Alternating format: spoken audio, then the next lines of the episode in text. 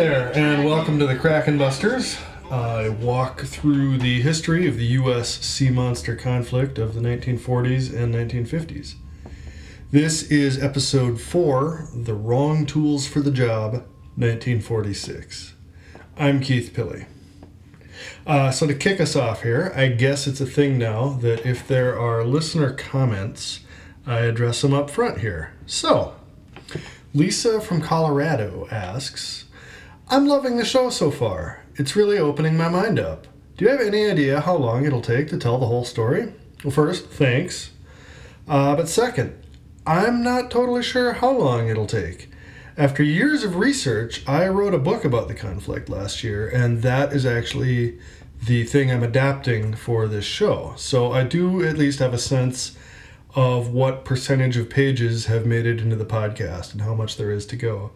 And based on that kind of thing, my rough estimate when I started, you know, putting together the first scripts was that I would uh, be able to cover the conflict in around 20 episodes. And that's probably true for a ballpark estimate. Um, it might extend out into the mid 20s. There's a couple of situations in the course of the history that um, I'm not sure if they will work better as two shorter episodes or one longer episode. I'll just I'll kind of see that when we get there. But uh, you know, around 20 episodes is probably close-ish. I do know that I will cover the conflict until around the 1952 presidential election. Um, if the early episodes were structured so that an episode, you know, some of those first couple covered a year or two, that is going to change drastically as things heat up. We are going to have entire episodes that, you know, they cover a couple hours worth of action. So, yeah, about 20 episodes going through 1952 ish. Um, I did do a lot of research on subsequent sea creature outbreaks, so it's conceivable that there could be additional seasons covering those. Uh, you know, we'll see that when we get there. There's a lot of work to do here first. Anyway, okay. So last week, we waded deeper into the early stages of the U.S. Navy's engagement with the sea creatures in the immediate aftermath of World War II. Ships continued to disappear, including a couple of submarines, as the Navy started the process of demobilizing after the war. And then Blackjack, Kraken, and El Pulpo attacked and totally demolished the western end of the Panama Canal. This flipped the government posture on its head. As far as Harry Truman and Washington were concerned, it was no longer time to downplay the creatures. It was time to get rid of them. This week, the Navy tries to get rid of them and learns a few harsh truths in the process. The existing sense of crisis was heightened in March when an enormous octopus, similar to El Pulpo but smaller, erupted from the water off of the public pier at Venice Beach, north of Los Angeles.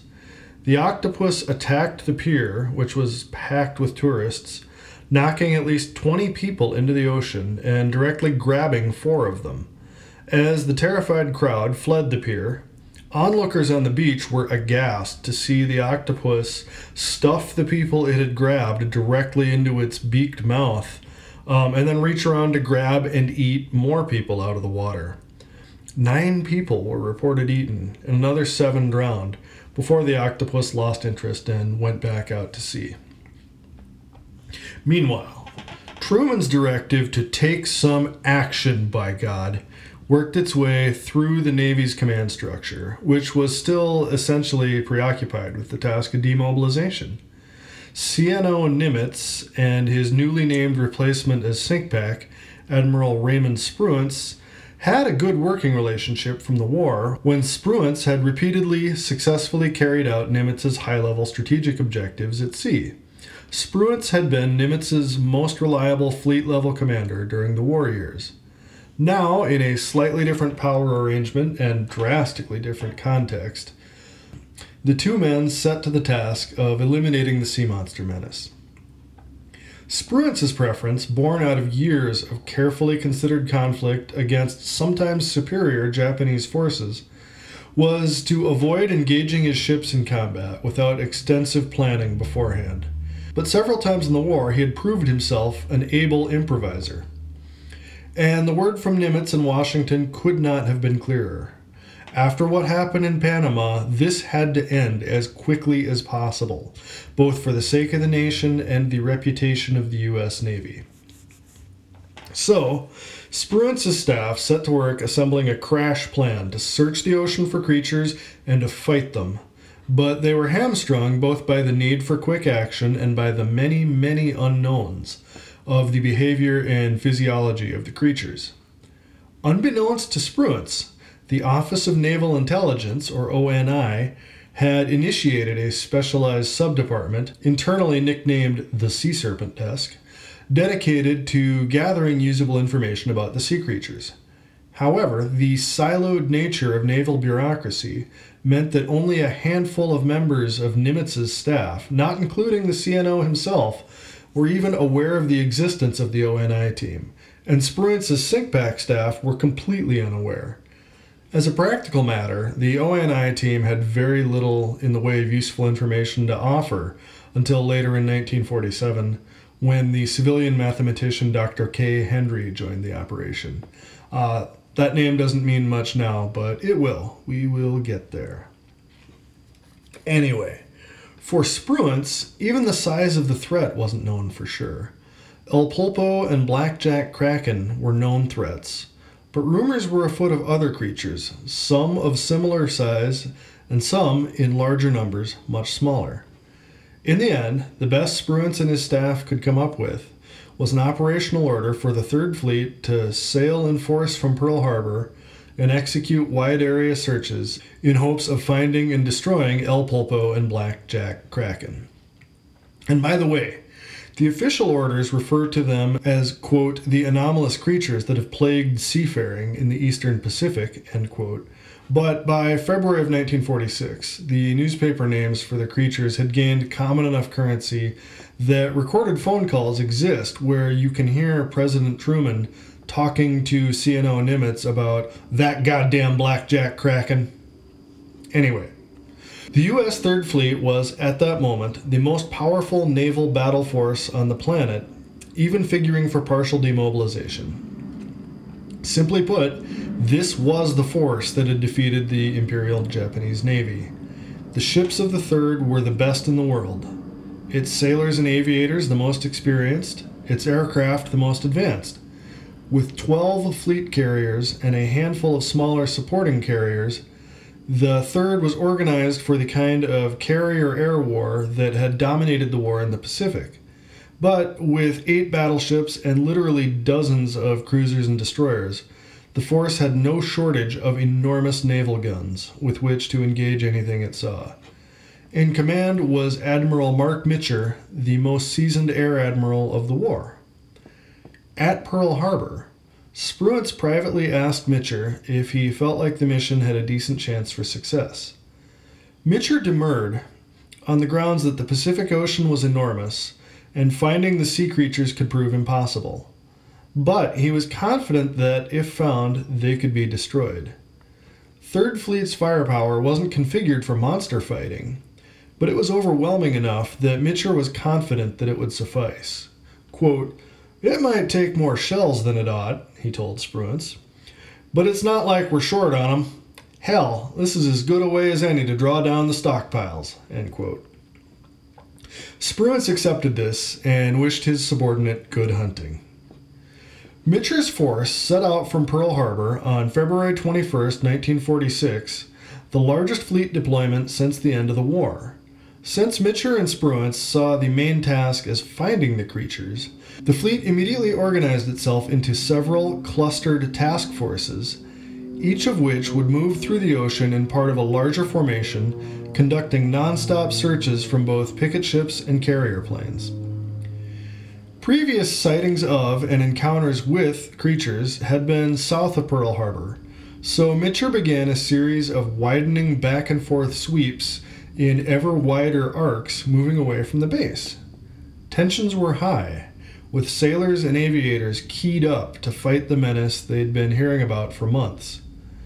but day after day passed without a confirmed sighting, and the tension gradually turned into boredom and doubt about the utility of the mission overall. And then, at 10:42 a.m. on March 6th, scout planes from the USS Yorktown spotted blackjack kraken on the surface in open ocean approximately 900 miles southeast of Pearl Harbor.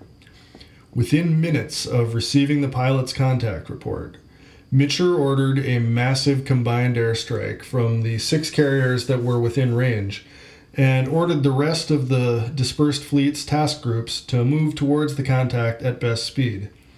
The carrier groups turned into the wind, and the largest airstrike since 1945 was launched. The strike that was launched was typical for the tactics that had evolved during the course of the war. Protected by a swarm of fighter planes whose nominal role was to fight off enemy defenses, and who would therefore have little to do in action against sea creatures except possibly for strafing them with their machine guns, the force consisted of approximately 180 dive bombers and 90 torpedo bombers. The former represented the state of the art in precision bombing in 1946 as bombing from high level flight, as from a B 17, had proved ineffectual in naval warfare, the dive bomber's tactic was to approach the target from an altitude of tens of thousands of feet and then enter a steep dive straight towards it, releasing a bomb and pulling up just before colliding. It was a difficult, hair raising maneuver, but it had proved to be the most effective and accurate way to bomb fast moving ships. Torpedo bombers employed a different tactic designed to work in tandem with the dive bombers. If dive bombers dropped bombs designed to penetrate from above through the upper decks of enemy ships, torpedo bombers flew low and slow just above the surface of the ocean and dropped torpedoes, which ran a shallow track under the surface of the ocean to detonate next to or underneath the hulls of the target vessels. Which, um, you know, in a minute we're going to get to why this winds up not being ideal. The combination of the two approaches, after years of frenzied wartime effort to perfect the tactics and correct persistent equipment problems, was lethal, especially when employed with the level of professionalism the U.S. Navy had developed. But that lethality depended on targets the size of ships.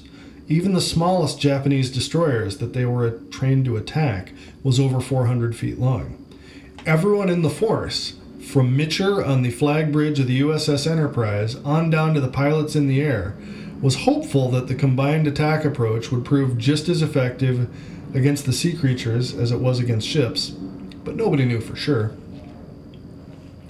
The answer came soon enough. The strike, led by Commander Robert Larkin, commanding officer of the Enterprise's 6th Bombing Squadron, reached the contact point with little trouble. The search planes had been orbiting to keep eyes on the Kraken, and Black Jack seemed content to loiter on the surface. Larkin radioed back to Enterprise that he had made contact and was about to engage. Mitscher expressed disappointment to his staff that El Pulpo hadn't shown up, but was still happy to get rid of one of the menaces. Larkin's plane was in the first echelon of dive bombers. He described his run later to the FCDP. Quote, I wasn't comfortable with that mission from a tactical situation from the moment we took off. We were the best pilots in the world, yes, but we were the best pilots in the world at fighting against ships, not animals, and especially not animals that could just duck under the water. But orders were orders, and the mission was the mission. The strike force had done a magnificent job of staying in formation in the air on the way to the contact point. As we got close and verified the contact, and we could see him down there plain as day, just sort of bobbing around near the surface. With those giant eyes of his, you couldn't shake the feeling that he was watching you. I ordered the force to split up into attack positions. That meant dive bombers line up to begin their dives, and torpedo planes head down for the deck so they could move in and clean up. I nosed over and started my dive. Right away, I could tell this was going to be trouble. We were trained to dive at ships and put bombs into the middle of them. This blackjack kraken was huge for a squid, but he was still nowhere near the size of a ship, At least not then. I know the son of a bitch did keep growing. I had trouble keeping him in my dive sights all the way down, but I did the best I could. That was the weirdest combat dive I ever did. No zeros, no anti aircraft fire, just silence. Would have been like a training run, except for all the mental tension, knowing what was riding on all this, and the fact that I was diving straight at a giant squid down there on the deck. The whole way down, he's just there, sticking up out of the water. Closer I got, the more I could see his face, and again, I swear to God that thing was just watching us. Maybe he was curious at why all these noisy things were buzzing down out of the sky at him. Those dives take a while. You get a lot of time to look at the target you're barreling down towards, especially time seems to slow down as you're in the dive. On the way down, I promise you that I saw that thing figure out that these buzzy, noisy things in the air had something to do with people.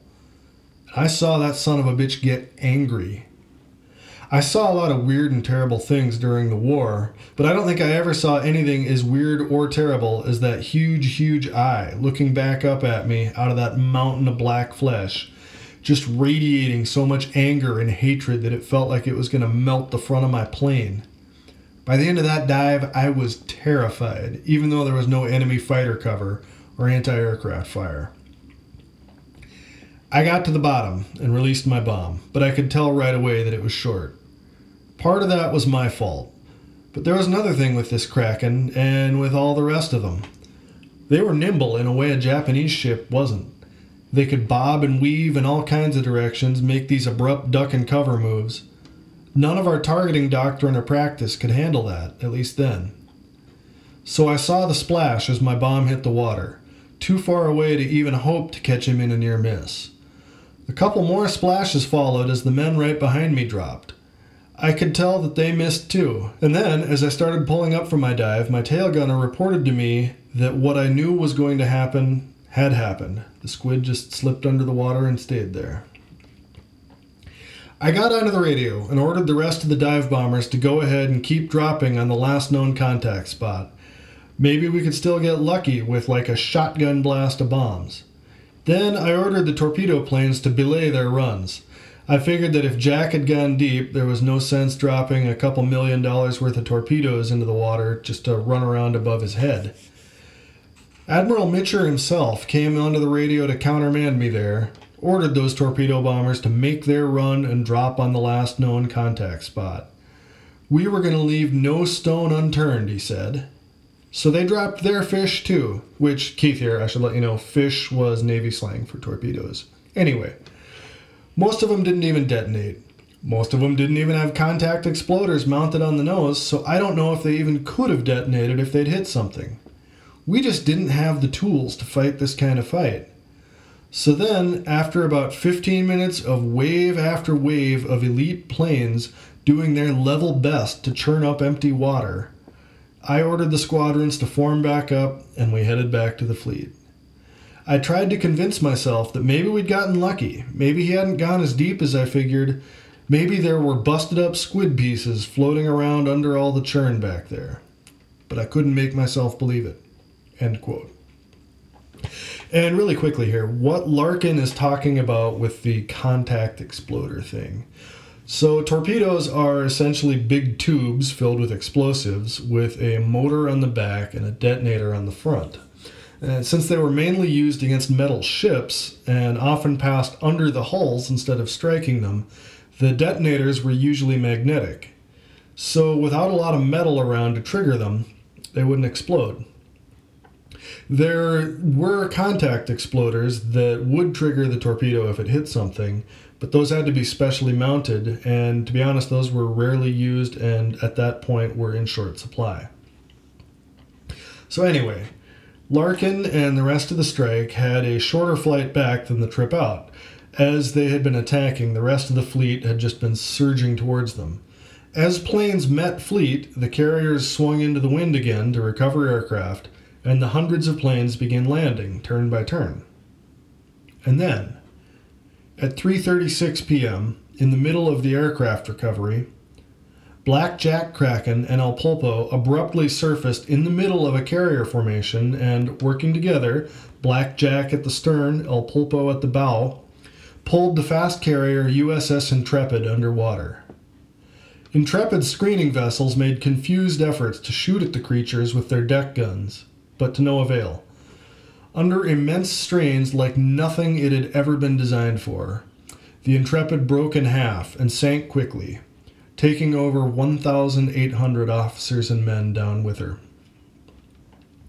The fleet scattered in panic, and although no planes had been lost during the airstrike itself, 24 subsequently splashed into the ocean with dead engines after running out of fuel before they could land.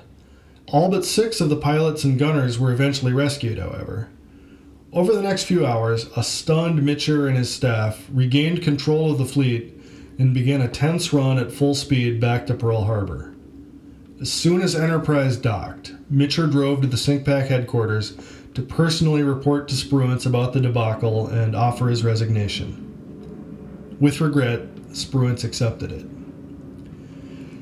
It was in the post operation analysis that Lieutenant Commander Rich Trumbull, a veteran of the first Blackjack Kraken encounter on the Dahlgren, and now CINCPAC's unofficial special duty officer for sea creature matters, pointed out a troubling implication of the debacle.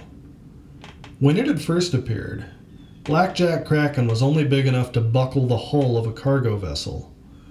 He was now large enough to, with help, pull a fleet carrier underwater and break it in half. The creatures were growing. Quick aside on Trumbull here. At first, after being moved off of Seafleet after the Dahlgren incident, he was just a CINCPAC staff officer who happened to be considered the house expert on fighting the creatures. Over time, this role became more formalized, with a special unit created within the CINCPAC bureaucracy for the study and development of tactics to be used against the creatures, and to provide strategic advice on the conduct of the campaign against them. Trumbull was at first the deputy director of this unit, whose official name was the Pacific Sea Creature Operational Survey, which acronyms out to PISCUS. By early 1947, Trumbull had been promoted to run PISCUS, which was from then on more or less universally known within the Navy as the Trumbull Group because, well, it's just easier to say and less sleazy sounding than Piscus. Anyway, backing up. The next few months passed in grim monotony. From March to May of 1946, U.S. shipping losses in the Pacific reached 500,000 tons per month, rivaling the worst stretches of U boat losses during the war. The losses were split among fishing vessels operating off the coast, commercial vessels attempting to restore pre war commercial trade networks through the Pacific, naval vessels being repositioned or demobilized, and predominantly cargo vessels en route from the U.S. to Japan to support U.S. occupation forces. Although some of the attacks were directly attributable to El Pulpo and Blackjack Kraken, Additional large, quote, primary class, unquote, sea creatures were sighted and identified by ONI in this period, including, to use their common newspaper names, the Kelpman and Sigurd the Sea Serpent. And we'll get more into those antagonists later. Additionally, ONI and the Navy at large accepted during this period that the overall number of creatures was growing rapidly, with possibly hundreds of lesser creatures, often smaller versions of the primaries, participating in, in attacks, often in packs. In May, Joseph Stalin, noting that the supply bottleneck caused by the enormous American shipping losses was hampering the U.S. occupation of Japan, announced that Soviet troops would assist with the occupation. President Truman protested, but given his weakened state in the Pacific, he was in no position to do anything about it. And the truth was that American troops really were having trouble keeping order in Japan. Soviet troops first landed on the northern Japanese island of Hokkaido towards the end of May and were present on all Japanese islands by August of 1946. That's it for this episode. Thanks for listening. Please join me next week as things really start to fall apart in the Pacific. Is this a good time to be living on a remote island? It is not. Uh, finally, I would once again like to ask you if you are enjoying what I'm doing here. Please, uh, you know, tell one person about it. Um, somebody's gotta, somebody in your life has to enjoy hearing the truth about naval history and sea monsters and, government bureaucracy. Everyone loves hearing about government bureaucracy. Um, yeah, so please tell one person if you feel like it's, you know, your thing. And uh, thanks. I will see you again next week. Them squids they didn't think about just who they was attacking. Wanker boys, get out there and bust them krakens. I almost feel sorry for them serpents we've been tracking. Battle stations, boys, get out there and bust them krakens. Line up all them battleships and send us seafood packing. Train them guns out, boys, get out there and bust them krakens. Dee dee